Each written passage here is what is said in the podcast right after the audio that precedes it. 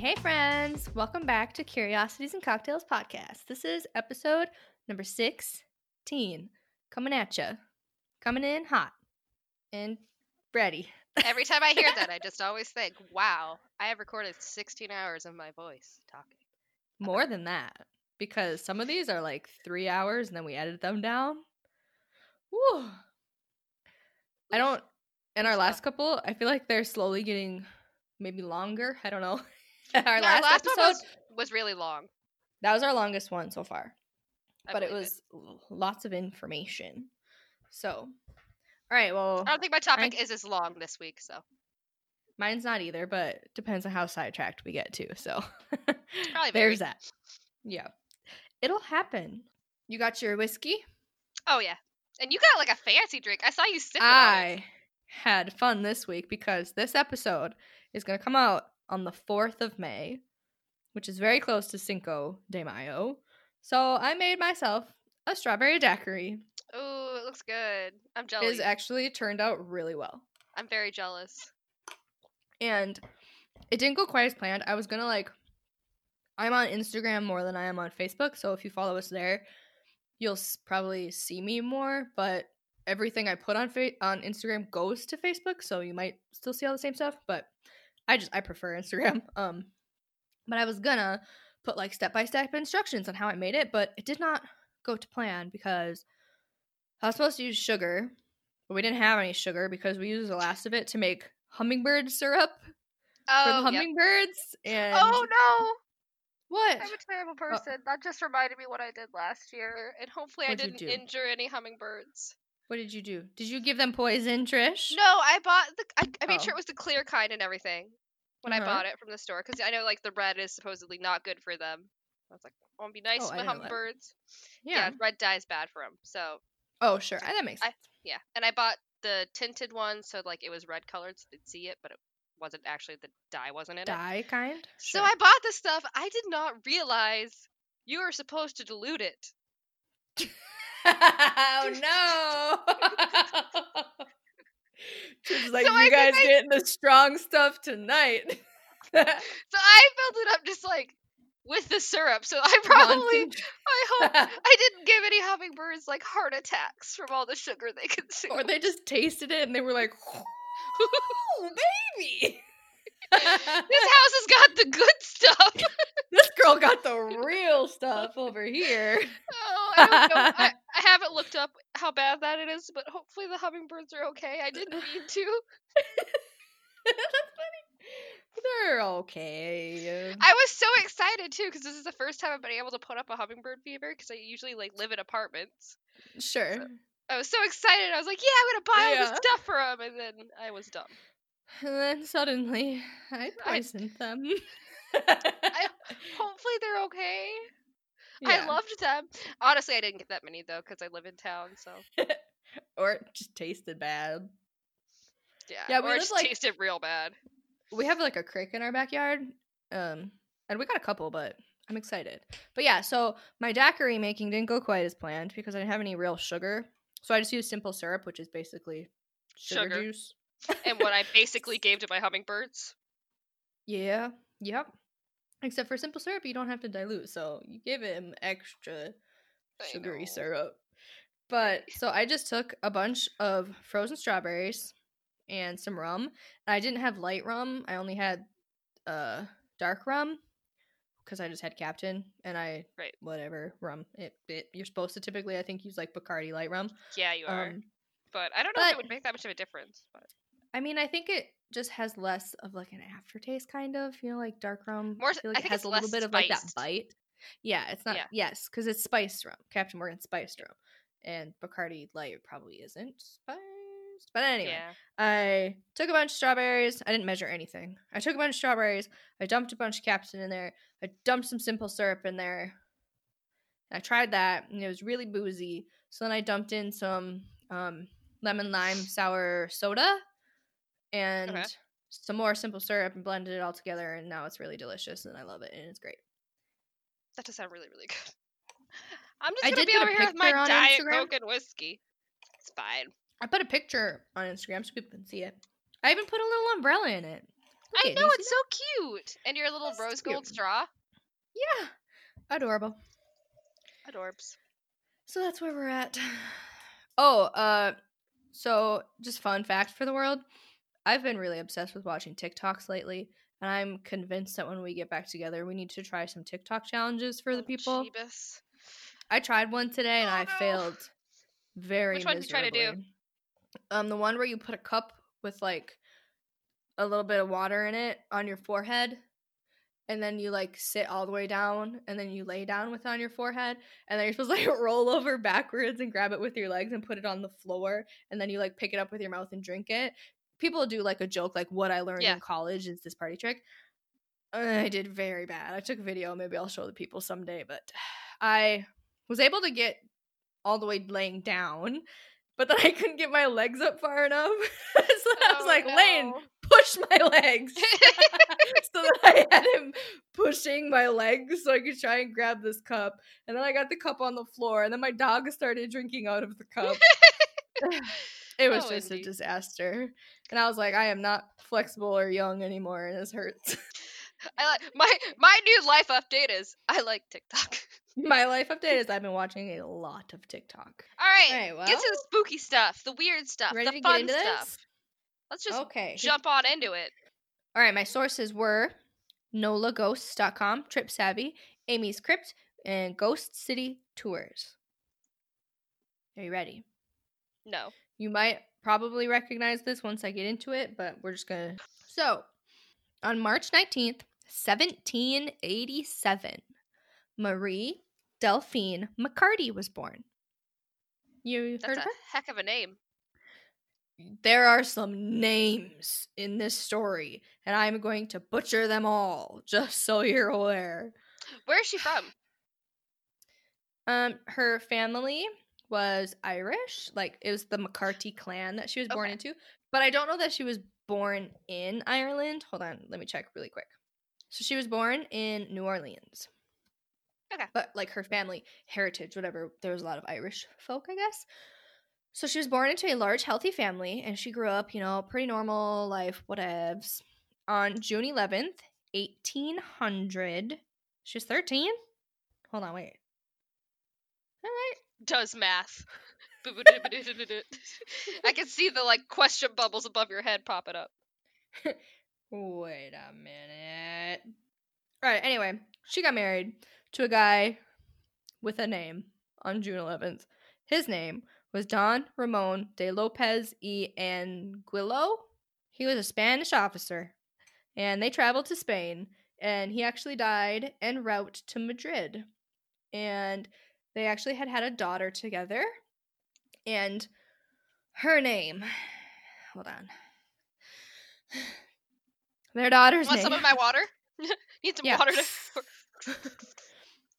Her name was Maria Borgia Delphine Lopez y Anguilla de la Candelaria. And they called her Borquita. I'm assuming this is Spanish-ish, and I'm probably saying this all wrong. But, so she was born. After the father died, they returned to New Orleans.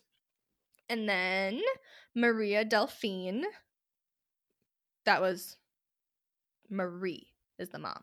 Marie Delphine McCarty, but she went by Delphine mostly, so I'm gonna call her Delphine from now on. I just like when you say Marie Delphine. That just sounds really nice. Marie Delphine had the daughter named Maria, and after the father died, they went back to New Orleans. Second marriage, she got married to Jean Blanc, who was a baker, merchant, lawyer, and they were married also in June, the set of 1808. He bought a house, and she gave birth to 4 more kids. Their names, Marie Louise Pauline, Louise Marie Laura, Marie Louise Jeanne, and Jeanne Pierre Pauline Blanc. Question. Yeah. I'm guessing, like, maybe you went by one of your secondary names in those places? Because there's, like, a lot of Marie and Louise. Except for the first daughter was Maria Borgia. The other daughter was Marie Louise, so maybe they go by Borgia and Louise. And then there's Louise Marie, so you call Louise Marie and you call Marie Louise? Or maybe you call Louise and Marie, then there's Marie Louise Jeanne, because there's Marie Louise Pauline and Marie Louise Jeanne.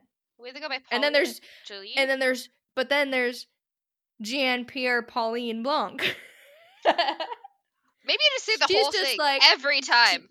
Or she's just like 1, 2, 3, 4. 1, 2, 3, 4. I feel like she just took the same name and hit scramble. Yeah. And yeah, maybe she used their whole name. So when Maria, the first daughter, messed up, she's like, Maria Borgia Delphine Lopez y Anguilla de la Candelaria. And then they all just come running. Yeah, they're like, wait, which one is that? Was that me? No, I'm good. All right, bye. Bye. I'm out. Oh, that's this Maria. Okay. Did your mom ever do that when she went to holler for you or your sibling? I've been called my older sister's name my entire life. Yeah. Or my mom would just like mix our names together. Yeah.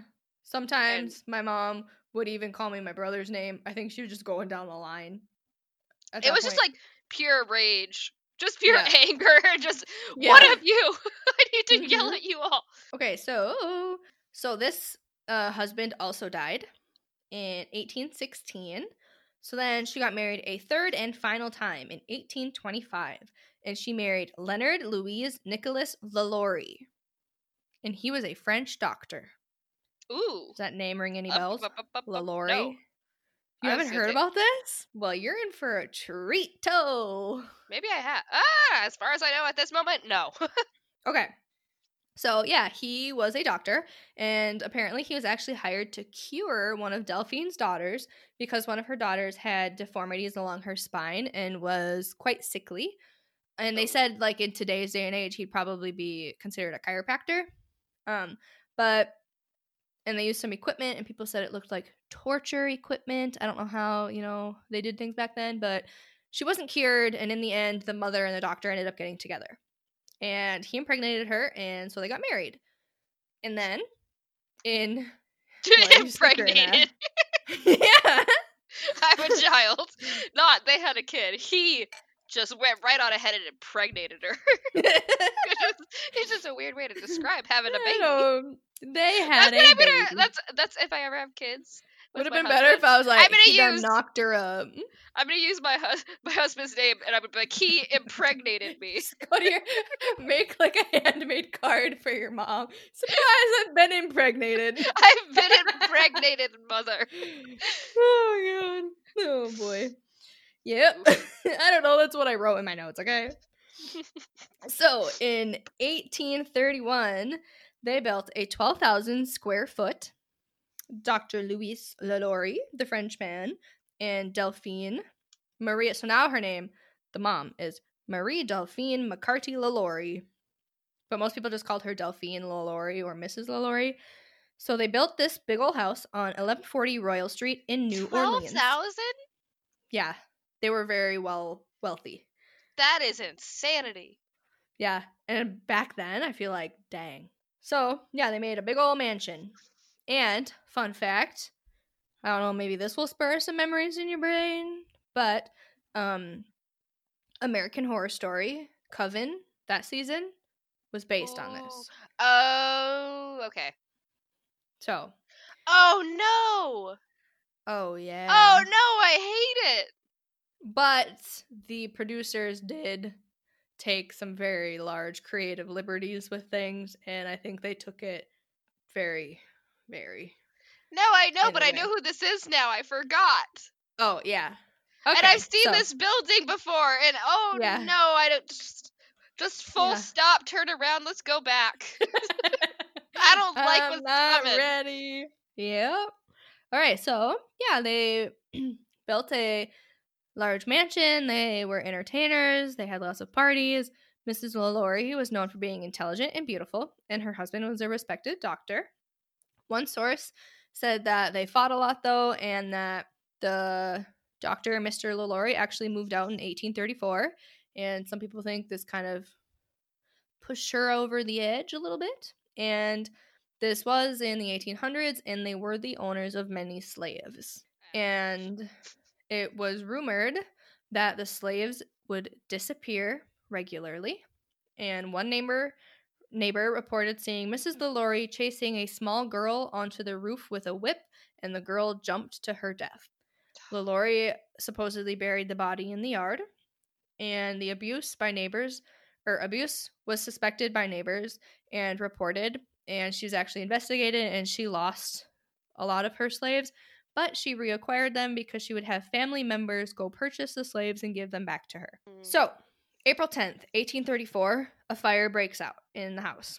And here's where a couple sources were different, because the one source said that the husband had moved out, but a different source said that her and her husband were still together and they were having, like, hosting a party when the fire broke out. But most of what I saw was that it was basically just April 10th, 1834, there was a fire. The fire department comes and finds an elderly slave woman bound to the hearth in the kitchen by large chains.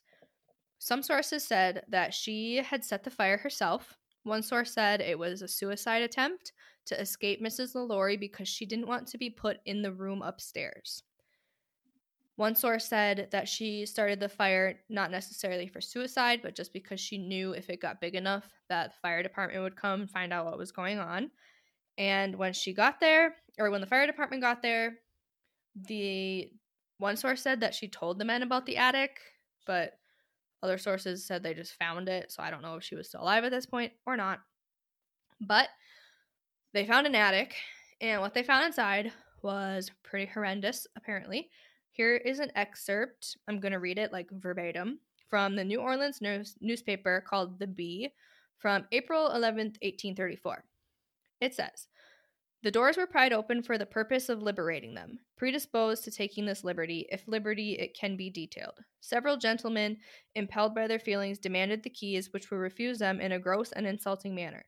Upon entering one of the apartments, the most appalling spectacle met their eyes. Several slaves or more or less horribly mutilated, were seen suspended from the neck, with their limbs apparently stretched and torn from one extremity to the other.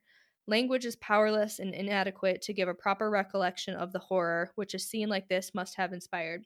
We shall not attempt it, but leave it rather to the reader's imagination to picture what it was.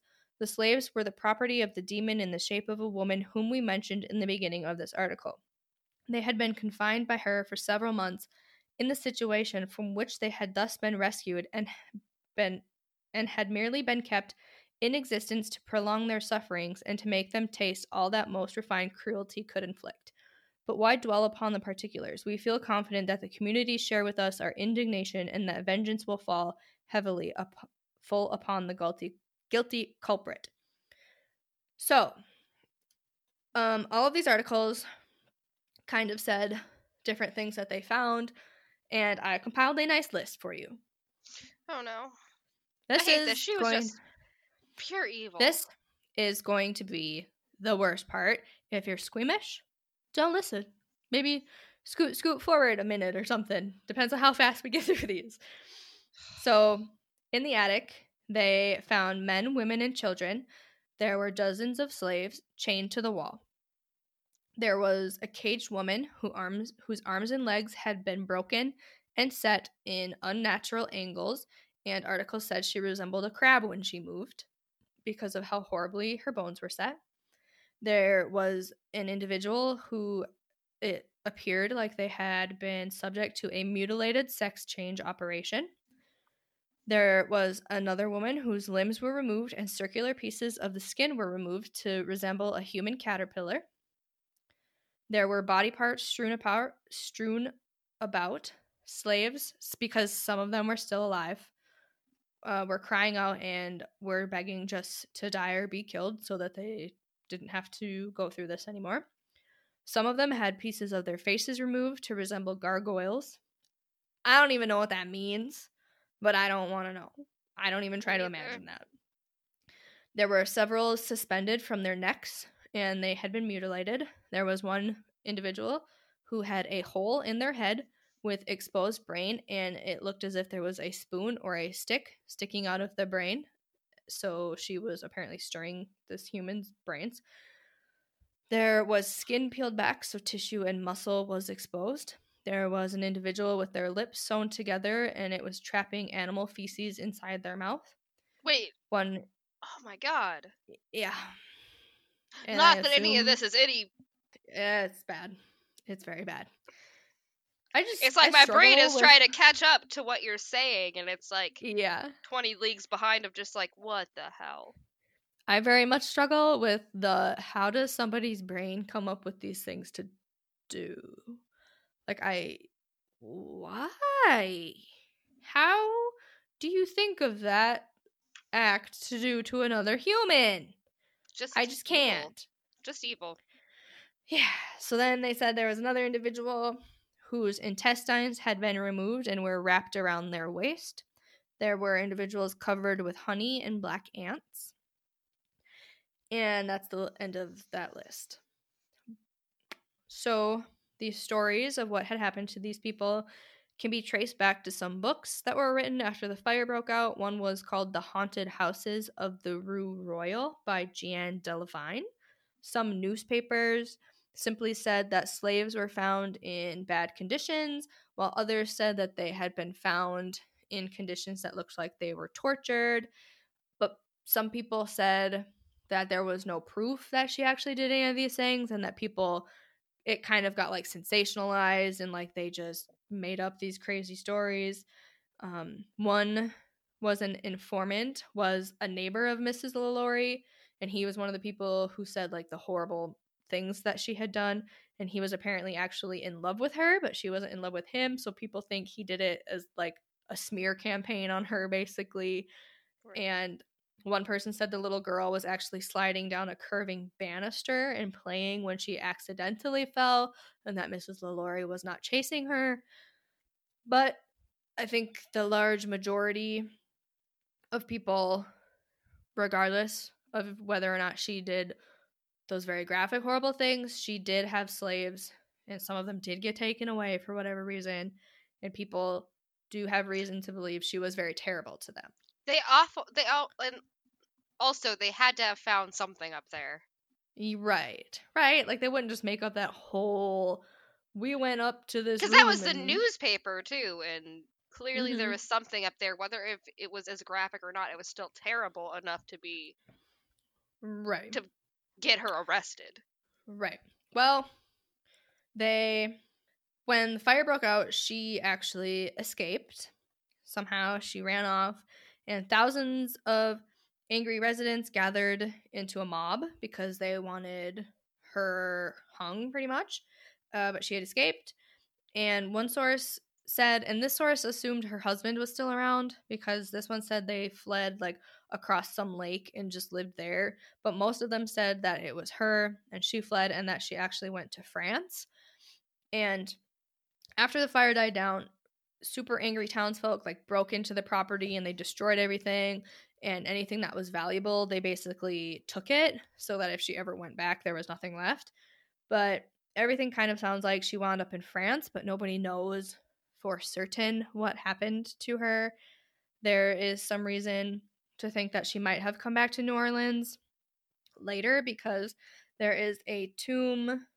Some people think she's in the Blanc tomb in St. Louis Cemetery number 1, which is in New Orleans. But people think it's probably more likely that she died in France, because there are records in France that show her death on December 7th in 1849. And they found letters that she had written to her kids about how she wanted to come back to New Orleans, but they basically were like, do you remember what happened here? And they like forbid her from ever coming back. So in my brain, I'm like, well, maybe she passed away and they brought the body home, because she wanted to be there after. Because I was going to say, were all of the kids old enough before this fire broke out to not be at home anymore? Is that what happened? I don't know that for sure. Yeah, that's a good question. Because her marriages were all around, like, 1800, 1808, 1816. Her last marriage was 1825. So they were at least, in their adolescence. 1837? And then, when the fire was in 1834, so they were kind of older. The youngest one maybe was like a teenager or something. I see, people grew up a lot quicker back in the day than they do now. Yeah, so. And like were off and like married and working and having their own kids, so it's very possible that they were all out of the house, but I'm not sure. So then, no one was there any casualties from the house fire? Did anyone die? And this is where I'm confused because, well, not confused, but like sources are kind of different. Because one source said that they were like having a party when the fire broke out, and it broke out and like spread to the servants' quarters, and that the LaLauries were like, "Oh, there's nothing, there's nobody in there, it's fine," and they like moved the party outside. And then the guests were super concerned, and they were trying to like bust in, and that they broke open a door and a bunch of slaves came out. But the other sources was basically like there was a fire in the kitchen and it spread, but the fire department got there, and I think they were probably just looking around to make sure fire like didn't go up and spread anywhere else, and that's when they found it. But nothing that I read said like this many people died in the fire or anything, so okay, yeah, not positive. Because it did say that they rescued or tried to rescue the slaves who were alive, and some of them passed away after they had been removed from the house. So they must have had it contained enough where it wasn't. Yeah, and they must have just been like looking for smoke or like damage from the fire, maybe. Make sure the roof's not gonna like cave in on everyone's head. Right. That kind of thing. Right. Yeah, so they found a copper plate in St. Louis Cemetery number 1 that had her name and date of death on it. So that's why some people thought she came back to New Orleans sometime before she died, but some people, and I think the same, maybe like once she died, maybe they just brought her there to be buried. But the house sat vacant for a while before it was finally sold, and then they hired a bunch of people to come rebuild it.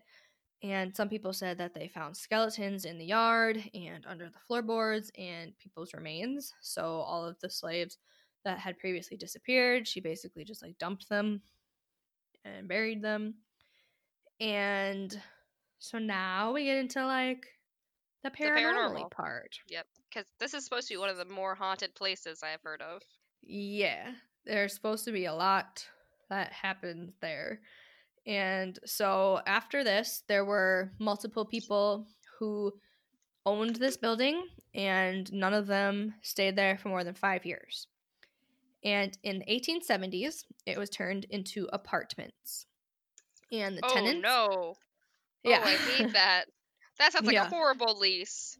Creepy. Oh my gosh, I'd be breaking my lease so quick as soon as I knew I know, going on. Right? The tenants would hear disembodied screams, the smell of burning flesh, dragging of chains on the floor, scratching under the floorboards, and one immigrant worker came home late at night, and on his way up the stairs, he was blocked by a large naked man in chains. He yelled at the man to move, but when he didn't, he tried to push him out of the way, and his hands passed through him. And two of the articles that I read that both said this had happened said pretty much everybody who had been staying there left. Like, all the tenants were gone the next day because they were like, no. No, I don't like this. This sounds horrible. Yeah, so I don't know if they were all... It said a lot of them were workers, so they must have maybe known each other. And the one guy was like, "Hey, listen, we gotta go. Shit's weird. We should leave." So then... In 1894, one tenant was found murdered in his room, and his room had been ransacked. One of his close friends after actually said that the man had said he was seeing sprites in his apartment and claimed that there was a demon who wasn't going to rest until he died. And he was murdered. So people were like, that is odd. Mm-hmm. Very strange. Yes. Very much not a fan of it. No. And then, naturally, at one point, it was turned into an all-girls school. No! Why? No, I hate it. Oh, God. Could you imagine? This sounds like every Netflix movie that they put out. Yeah. So there were lots of physical assaults reported. And this was like 6, 7, 8-year-olds. So it's not like the teachers were saying, "Hey, do you know the history of this house? Do you know what happened here?" But like the little kids would like go up to their teacher and they'd be like crying or like visibly shaken, and they'd show their arms, and their arms would have like scratches and bruises all over them. And they didn't know where they were coming from. And that didn't last that long. But when they asked the girls, "Who did this to you?" they would say, that woman. Oh, no. Yeah, that's pretty gross. Oh, no. Like that.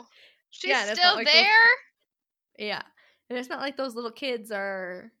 You're not telling them about this crazy, horrible lady who tortured slaves, right? Like, no. I don't know. So, for a while, it was also a furniture store. And they actually had to close because their merchandise was damaged by what could only be explained as unknown forces, because a whole bunch of the merchandise was covered in a foul-smelling liquid. And they cleaned it up, and they stayed up to try and catch the perpetrator, and apparently the liquid just reappeared in plain sight with no explanation, and they noped out of there real quick. Imagine you just try to buy a nice old mattress and you get, what's it called? Ooze. No, ectoplasma shit on it. Ah, ectoplasm. Love that. I kept thinking of primordial soup. Is this a waterbed? No, that's an ectoplasm bed. It's very comfortable. It's very comfortable. Feels like the dead are holding you there and you just can't get up. Giving you great big hugs. Yes. So that sometimes they scratch because they love too much. Yeah. It's not menacing. They're showing you that they love you. They just love way too much. Yes. So fuck that so much. Apparently, animals were found butchered within the house by people. One man actually tried to open a pub, because why not have a haunted bar? And it closed a few short years later, and some, like, throughout the whole history, people were trying to rent it and live there, and one suite was rented to what they said was a curious old man who died only days after moving in, and they found that he had, like, $10,000 worth at that time of gold, but, like, it wasn't stolen, so... They were like, well, we don't know what happened here. And one owner wound up in an asylum and stayed there for the rest of their life. And another owner fell into a coma. And it didn't specify, like, if he recovered or not. But then later on, there were reports of a medium who went into the house. And before the tour guide would even, like, explain things that had happened, she would say stuff like, as soon as she saw the house, she said such sadness, and she, like, rocked backwards. And then when she was taking a picture of, like, the entire house, she said, that bricked up window up there, that's not where the little girl fell out. And they hadn't told her about the little girl that apparently fell off of a balcony yet. And then the Ghost City Tour source that I said earlier, they give tours in New Orleans, and one of their guides apparently felt a tug on their bag that she was wearing, like, a long, like, crossbody bag or something, and she turned around because she assumed someone, like, tugged on it or was, like, trying to pickpocket her or something, and didn't see it, so she turned around, and then a couple seconds later felt it again harder, and she told the tour guides, and they were all like, or she told the people in the tour, and they were all like, there's no buddy around you, so that was freaky. No, and yeah. Oh, wait, hold on. After I came back earlier and you weren't here. Yeah, Lynn's randomly grilling hot dogs at 11:30 p.m. on a grill. Yeah, like outside. Yeah, I'm eating a hot dog. Who grilled at 11:30? That's what I said. I left because you left to go to the bathroom. So I was like, oh, I'll go to the bathroom too. I walk out there. Our dining room has a door to our deck. He goes out, and I'm like, what the heck? And I look. He got the grill open. He's got some hot dogs. He's like, oh, I'm grilling hot dogs. I was going to surprise you with the hot dog. I was like, oh. Yeah, I was like, are you really grilling at 11:30 right now? She's like, yeah, I'm making you a hot dog. Oh, all right. Solid. Okay. I'm ready. Back at it again. Yep. Gotta find my notes. Okay. Where was I? Tour guide. All right. 2 weeks later. Got pulled on. Yep. 2 weeks later, they were giving another tour, and they were near the LaLaurie mansion and under some street lamps that had been burnt out. As soon as she said the name Leia, which I think was the little girl, the lamps flickered on. And then when she said Leia again, they turned back off. That's probably odd. Not a coincidence. That is strange. That is strange. And pretty much they think anyone who buys this house is like cursed, has a really bad time, doesn't stay there very long. In 2009, I will give you three guesses to guess who bought this house. It's a famous person. It's a male. Okay. That's all I'm gonna give you. Famous male? That's so not helpful. Action movie. All I can think of. In a lot of memes. Hold on. Okay, not really in a lot of memes, but like is kind of his own meme, sort of. All I can think of is the one who was on Oprah who was like, "I love this woman." Who was that? Tom Cruise. Tom Cruise, yeah. No, not him. Think I'm gonna steal the Declaration of Independence. Really? Oh my God! What is his freaking name? Nicolas Cage. Yes. Yeah. He bought the LaLaurie mansion in 2009. Really? And then he went bankrupt. Ooh. So he doesn't own it anymore because he lost it. Oops. Yep. He went bankrupt? Yeah, I guess. I wonder what he spent his money on. Because he's been in a lot of movies. He has. Yeah. I don't know. Apparently he just lost it. Everything. I don't know. I wonder how he's doing these days. I just always think of the meme as like his face. You know? And people like print out his face and put his face all over stuff. Yeah, they do. And then like there's like pillows of his face and like shirts. You can buy him Nicholas. He's just his... But does he get money? I'm just curious how he lost his money. No, probably not. Which is unfortunate.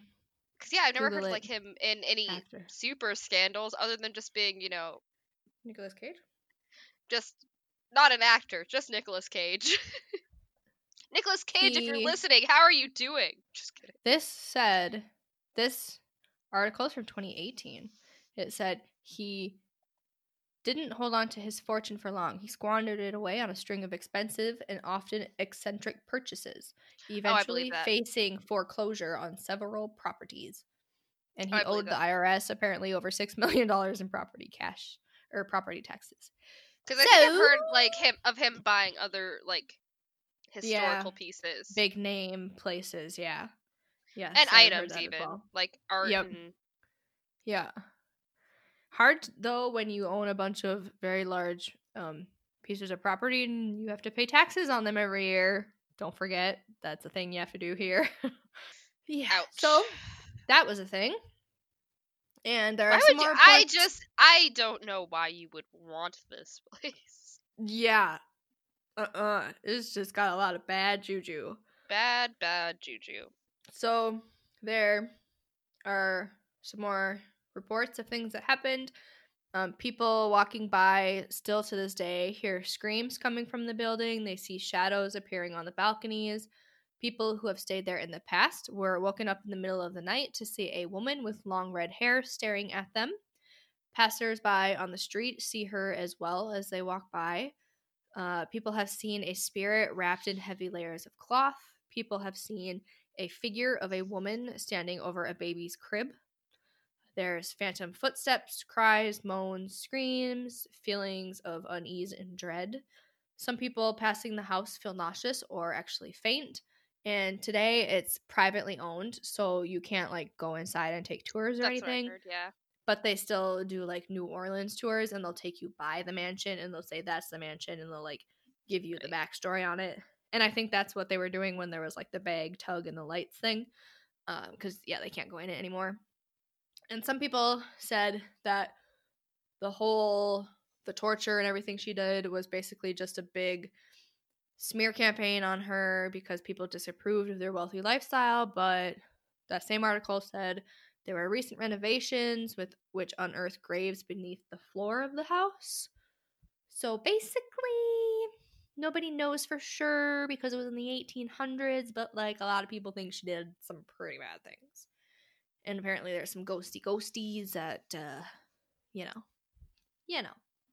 Just do with that information what you will. But I wonder so it's privately owned. Does someone live there now, I wonder?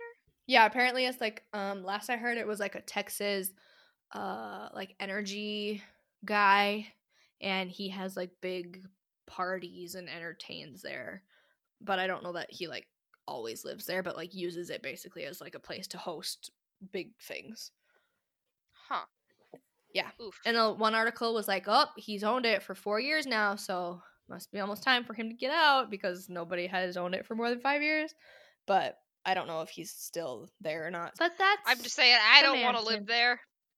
I'm just saying, if I was in New Orleans, I would walk by it at a healthy distance, and I would maybe take a picture and be like... I would go in it, but I wouldn't, like, stay the night there. Yeah, I would not sleep there.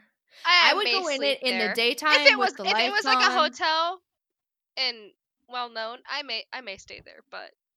I would if I wasn't by myself.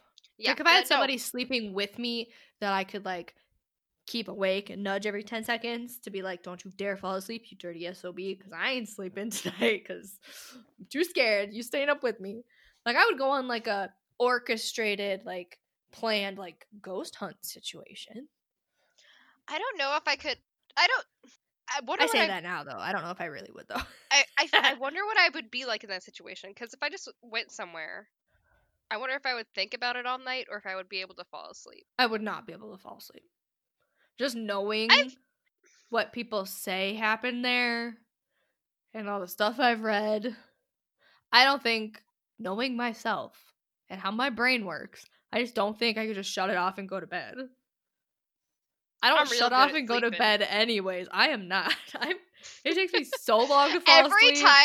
Every time I tell you I'm real good at sleeping, though, the next night I just can't sleep. I think I jinxed myself. Yeah. Hey, you're not sleeping tonight.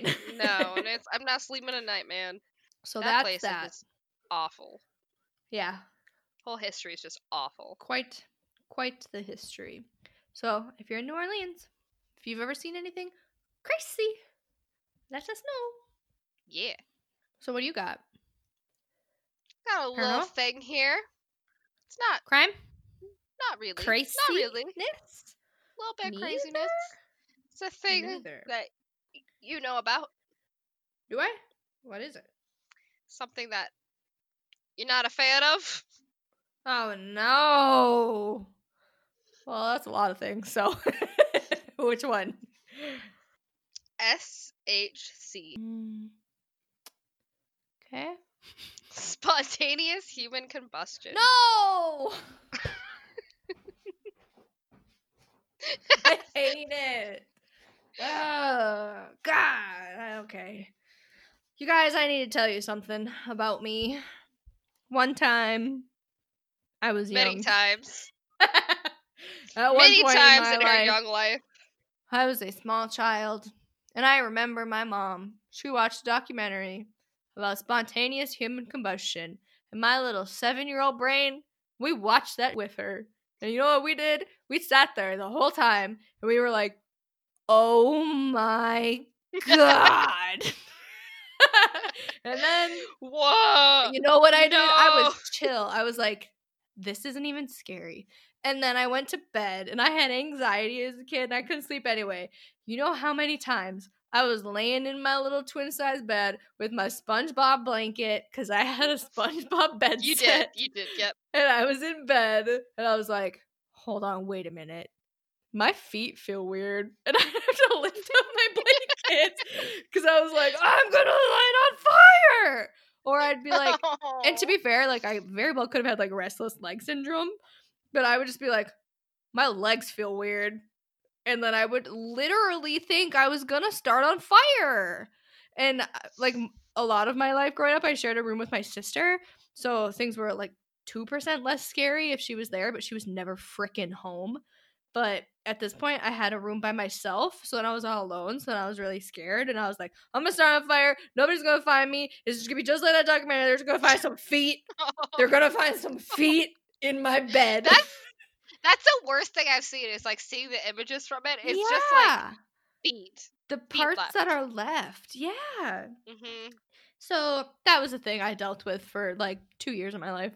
And one of the reasons I would go to my mom's bed and stand there and stare at her and not say anything and just wait for her to be like, why do kids do that? It's so creepy. Yeah, I don't know. And looking back now, I would just like stand there. Well, mostly just because I knew if I woke her up, she was going to be mad. Because nobody wakes up happy. But you also didn't want to go back to bed. But I also didn't want to go to bed, so I would just stand there as long as I could, like, your move, Mom. I know you're asleep, but the ball's in your court right now. I'm going to need you to tell me. I need you to tell me I can come lay down. I can't just do it. You have to tell me. And if my stepdad was home, because he was a trucker, so sometimes he'd be gone for like 2 weeks. Sometimes I would just stand by the bed and like make like some noise, and she would just be like, Hannah, just come lay down. But like when he was there, I'd be extra quiet because I didn't want to wake them both up. And sometimes when I was feeling really brave, I would just put my pillow and blankie and I'd lay on the floor. Oh, because I was such a baby. But then, you know what happened? She had a bed that was off the floor, so I would lay on the floor and I would stare underneath that bed, and I would be like, man, there's something messed up under there.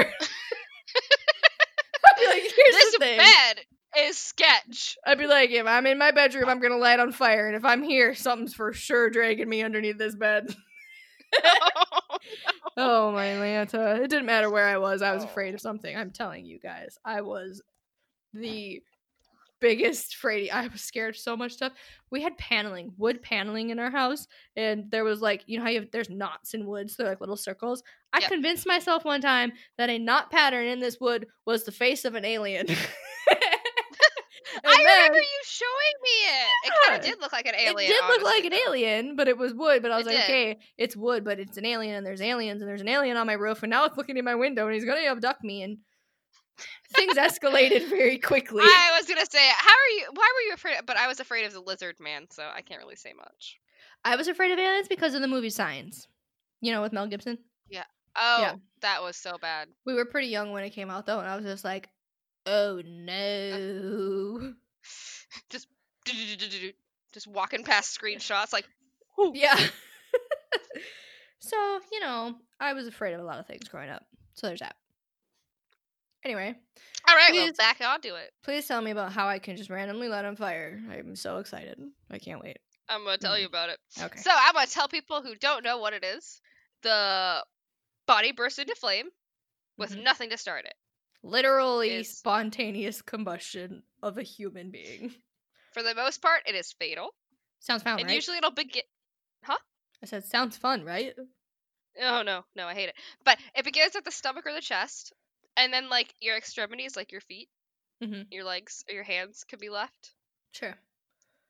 And then the things around you also don't burn. See, and that doesn't make any sense to me. Fire's fire. Like, the one that I very distinctly remember, and it's probably, like, one of the... Maybe you're going to talk about it.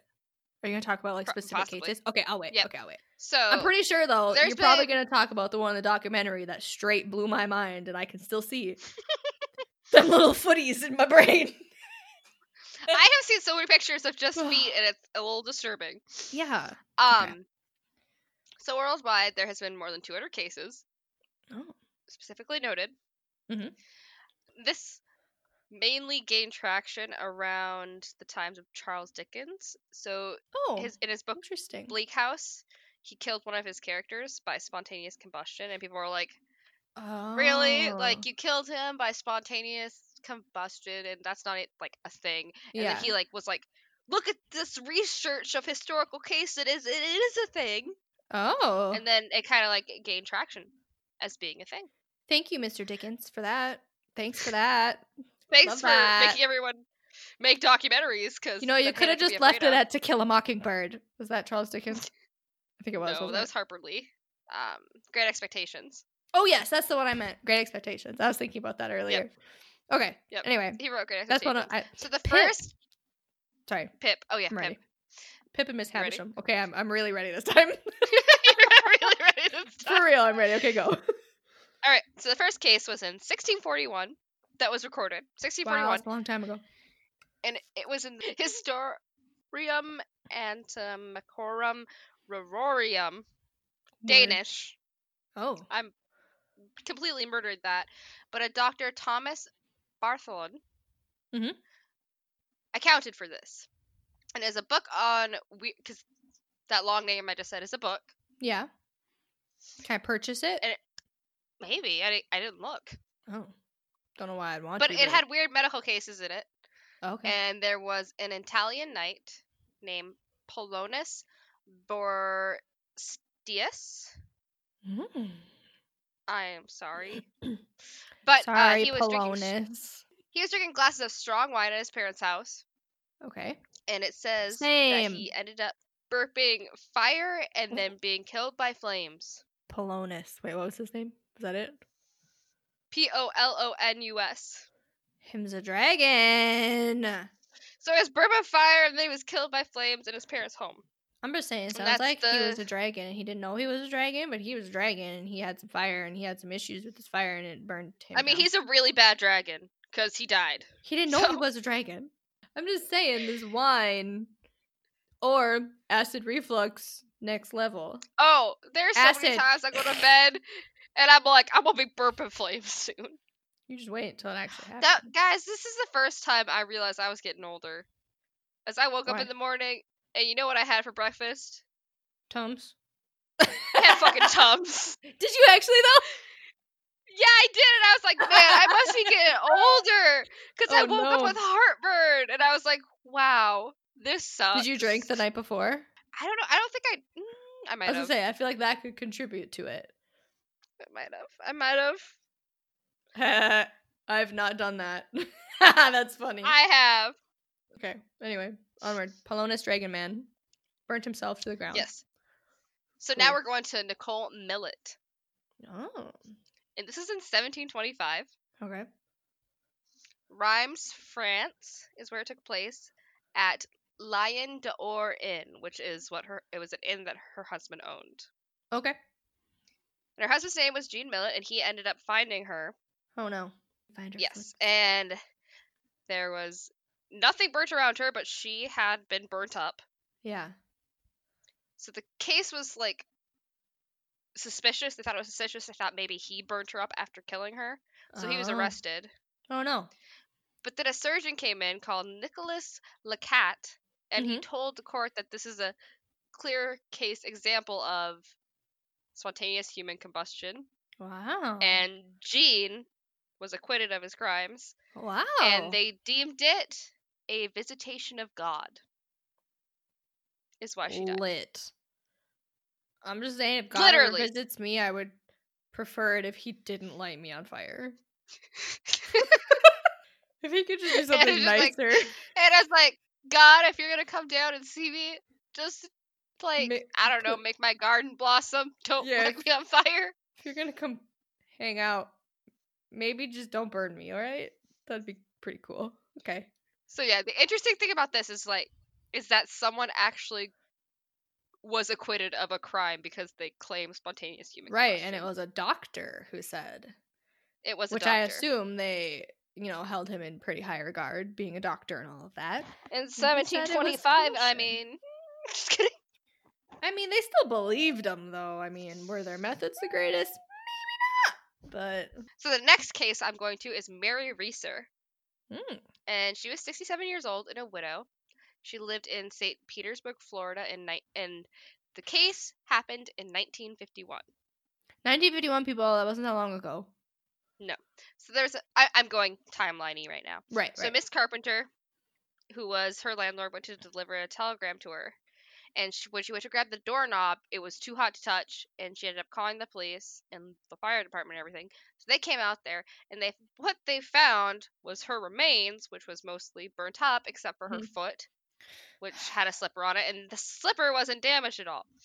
Another weird thing they found was her skull and her spine were still there, but the skull had shrunk. Oh. So her skull had been shrunken, which is abnormal because the burning temperature of a body would usually shatter it rather than shrink it. Yeah. Oh, I didn't know that. Like high heat, if you're cremating and stuff, will end up like shattering it rather than shrinking it. Okay. Most of the things around her were not damaged. The chair she was sitting in was damaged. I think there was only like metal springs left. Sure. On the ceiling or near the ceiling, there was soot, and then also the electrical outlets on towards the top of the ceiling were melted. Okay. Right from the heat that was rising, but lower levels were not damaged at all. So the FBI came in and investigated this also, and they said the cause was she fell asleep while smoking and ended up burning herself up. Okay. And that is what they have deemed the cause of that, but which a lot of people think is didn't spread to anything else, because that's a way fire behaves. Because yeah, a lot of people are like unsatisfied with their thoughts on it, but that is what they said happened. Because they didn't have an answer. And we are continuing on. We got Jeannie Saffin, or Saffin. Okay. So this is in Edmonton, North London. She was 61 years old. Mm-hmm. It was September 15th of 1982. And the weird part about this is she was actually with her father and her brother-in-law. Okay. At their house. Yeah. And they witnessed it. What? And they said that, they witnessed it. They said blue flames came out of her stomach and also her mouth. Oh. And she lit on fire. And then nothing in the kitchen was burnt other than what she was wearing. Oh, my. And they ended up taking her to a hospital, but she died from, They took her to a hospital when her... she was human torching? I'm thinking they put her out and then took her. Okay. I have questions. But her brother-in-law actually witnessed it and said, this is what I saw happen. He was like, whoa, lady. Owie. Her belly button. It was coming out of her belly button. Because they said the only thing that was burnt was her sweater. Weird. Seems weird. Fun fact, did you know that when I was little, my brother told me if I stayed in a bathtub too long that my belly button would fall off? And I believed him. Just thought of that now because I said belly button, so there's that fact for you. That's not true. Your brother just loved to torture you.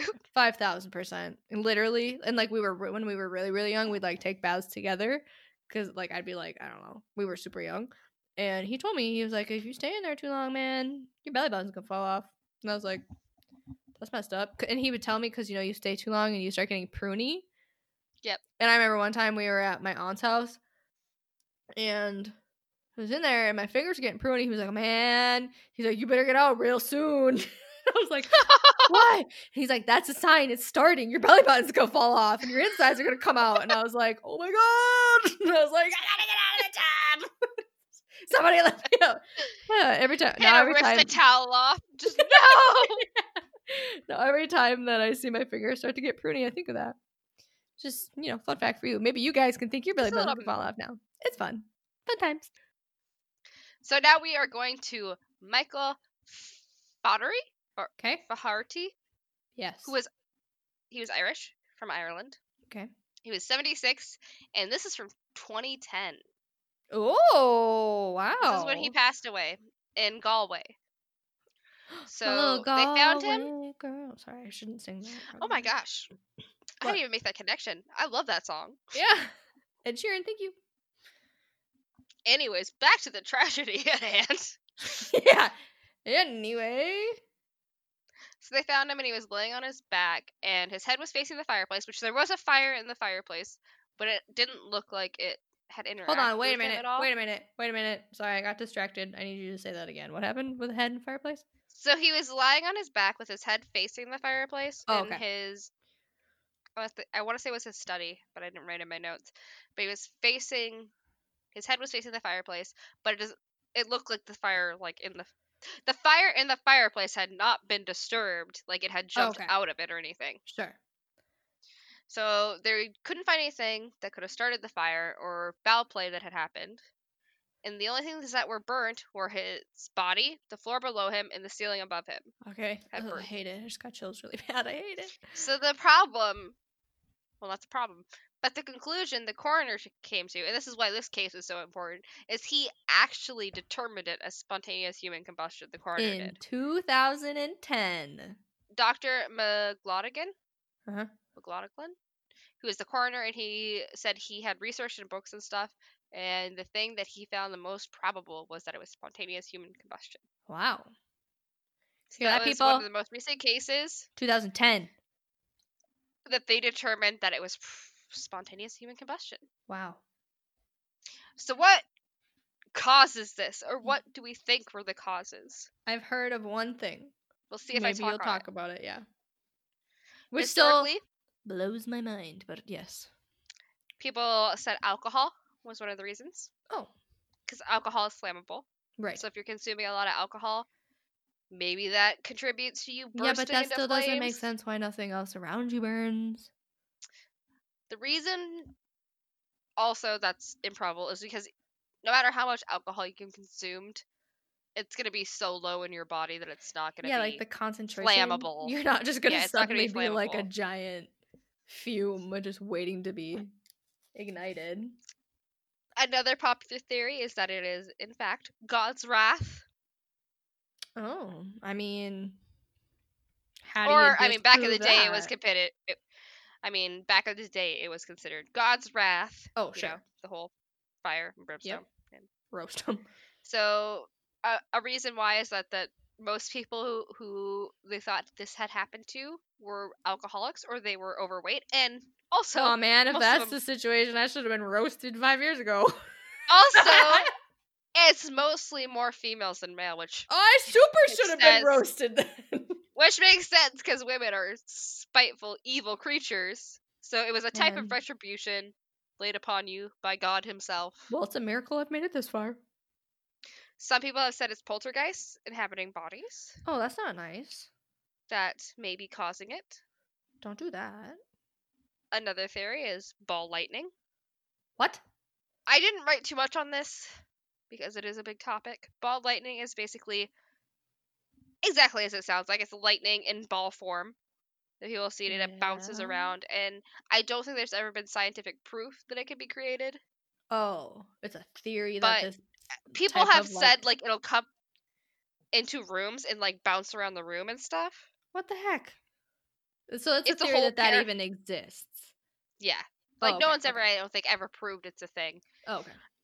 And one of my personal favorites, just the vibrations of energy in your body. You just start vibrating too much. Whoa. You just over-vibrate your body. Your energy is just, like, so... Oh, my God. There's just... This just made me think of, like, you're at a pep rally or something, and you're all lit and all excited, you're just vibrating too much. Flames. Just, woo! I was singing the school song so hard, I just burst in flames. I just got so hyped. Okay. The most probable reason. Mm-hmm. What was your thing that you thought I've heard it's, like, the wick effect. That's my next one. Okay, That's the most probable. Yeah. Which still, in my brain, is very strange. So the most probable, even in the case of Reeser, Mary Reeser, when the FBI deemed that it was, that she had lit herself on fire, mm-hmm. It's kind of ties into the wick effect, which the wick effect is you have something around you that's flammable, like a cigarette or a smoking pipe or anything like that. Right. So it starts on your clothing. So if you if someone had a stroke, because most of these are older people, or if they had a heart attack, sure, they'll drop their item on them, and then their clothes will light on fire. And what happens is your skin will start to kind of, burn. Yeah. And the fat in your body will come out. Yeah. So then it will continue to burn the fat on your body slowly, and it's not like a high temperature fire, but it's enough to slowly burn you like a candle, which is why it's called the wick effect. Right. So it'll kind of slowly burn through your fat and your body, and that's why like your extremities, like your feet or your hands, will still be there. Sure, it doesn't. And like, nothing else will be burnt because it's not like a. Yeah, and it's not like a huge fire. It's just burning what's there, and you're basically like smoldering, right? Yeah, it's like a it's like a slow burning fire, but it's gonna keep burning what's directly there and not everything around it. Right. Yeah, that's what I have heard, and that is the most probable cause people have come up with is the wick effect. Sure, it kind of grosses me out. You basically are like melting. Really gross. You're basically like melting your fat and burning. I think in most situations like that, a lot of is the people, they're already dead. Yeah. They passed away from other causes. And then hopefully, because dang. Well, I feel like if you weren't already dead, you'd wake up and be like, oh my gosh. Before I got to organs. Like, yeah, right. If I feel like if you were coherent, you could be like, holy Toledo. I am on fire. Because I think you would wake up before it got to like internal organs. Because a lot of times, I mean, it is the external fat.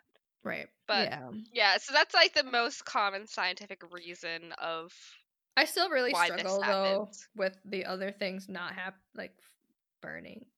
Because if it's enough to burn your clothes, how's it not enough to burn the fabric of your chair next to you, which burns something else next to that? You know what I mean? Well, I think it's because the direct fire, whether it's a cigarette or a pipe or something near you that you dropped on you, falls on you. Initially starts the fire on your clothes. Yeah, and then that starts the weird melting situation. And then you become the fuelant for it. And right. Once your fuel dies out, it doesn't go to anything else. I think that's the reason. I don't know. It still just is crazy to me. But that is spontaneous human combustion. I don't like it. I don't think anyone does. I don't think anyone's like, I'm about that. Yeah. It's just creepy. And I'm pretty sure one of those stories, I just very much remember a slippered foot. And I was like, nope. That's probably Reeser. Yeah, and I remember I was just watching it with my mom, and I was like, I should probably, shouldn't watch that. Bad time. I have seen so many pictures, unfortunately, of just feet being left over. And I was like, I hate that. Yeah, just feet. It is weird that her skull shrunk because most people say that it would crack or explode before it shrinks. But I think maybe if it was like a slow burn effect. Sure. Maybe that it, I mean, some... I'm not a pyro and I'm definitely not a physicist, so. Yeah. Can't tell ya, but. I definitely don't know what happens to skulls. I have never tried to throw one in a fire and see if it cracks or if it shrinks, so I don't know. All right, well, I think that's the end of our topics today. Those are our topics for the day. We gotta do some Would You Rather. Yes, and I also did have the idea that, like, if we're running out of Would You Rathers, we could also just do, like, trivia questions. Or, like... Oh, are you gonna question me? Or, like, about you questions, whichever you would prefer. Just because I feel, eventually, there's lots of would you rathers out there, but some of them are kind of like, meh. But I figured just like any fun, like, questions to lighten the mood after stuff would be good. What superhero do you think is me? Do I think is you? Yeah. I really don't. I suck at superheroes too. You have to know superheroes, man. I'm just saying, I want to be Ant-Man because that movie was really wholesome when they were fighting on the train. Gonna put you as Ant-Man, but if you want to be Paul Rudd, I hadn't decided yet, but I wasn't gonna put you as Paul Rudd. Love Paul. Like Hannah. Paul. Okay, let's simplify it. What superpower do you think I would have? I don't think you want to be in people's minds or have them. I don't even want to be in my own mind half the time. So just kidding. I feel like flying or super speed or the ability to like teleport anywhere you want. That's the main one I would want is teleportation. Is it? Okay. Yeah. Yeah. Feels right. Just go wherever I want. Yeah. I don't think you want to read minds either. No. No interest. I could see you wanting super speed though, like so fast that no one can see you. Yeah. So it's kind of like being invisible, but also like you can go anywhere really quick. Yeah. I could see that being your thing, cause like just whoop whoop whoop, like where everyone freezes around you, but you're so fast. Yeah. And, like, I could see that being your thing. That's what I see you having. Right now, I wish I could summon things out of. Like, oh God, me too. But I feel like if you're making something, you are also taking something. And that scenario seems like a lot to have to juggle. Like, you can't just make something. Like, right now, nothing. I just want to make some B-Dubs cheese curds. And I'm going to take some B-Dubs cheese curds from B-Dubs and then put them in my hand. So it's okay. The cheese curds are already created. They're already there. Yeah. There's some poor, like 10-year-old sitting at B-Dubs in, like, Texas somewhere. And he's, like, ready to dig in. And then suddenly they disappear and they're in Trisha's face. But I want some cheese curds. Oh, that sounds good. Okay. What is your favorite fast food chain? Ooh, that's a hard one. Like true fast food. Like, okay, not like Olive Garden. Not like chain, like restaurant where you go sit and eat and get like wine and stuff. But like true, like you're in maybe you sit there and eat it, but it's like quick and dirty. Quick and dirty. Yeah. So I can't do like B-dubs or that kind of thing. No, that's too. It has to be like too restauranty. Too ritzy. Yeah. Too restauranty. Yeah. Okay. Fast food. If I'm going through a town, it depends on the time of day.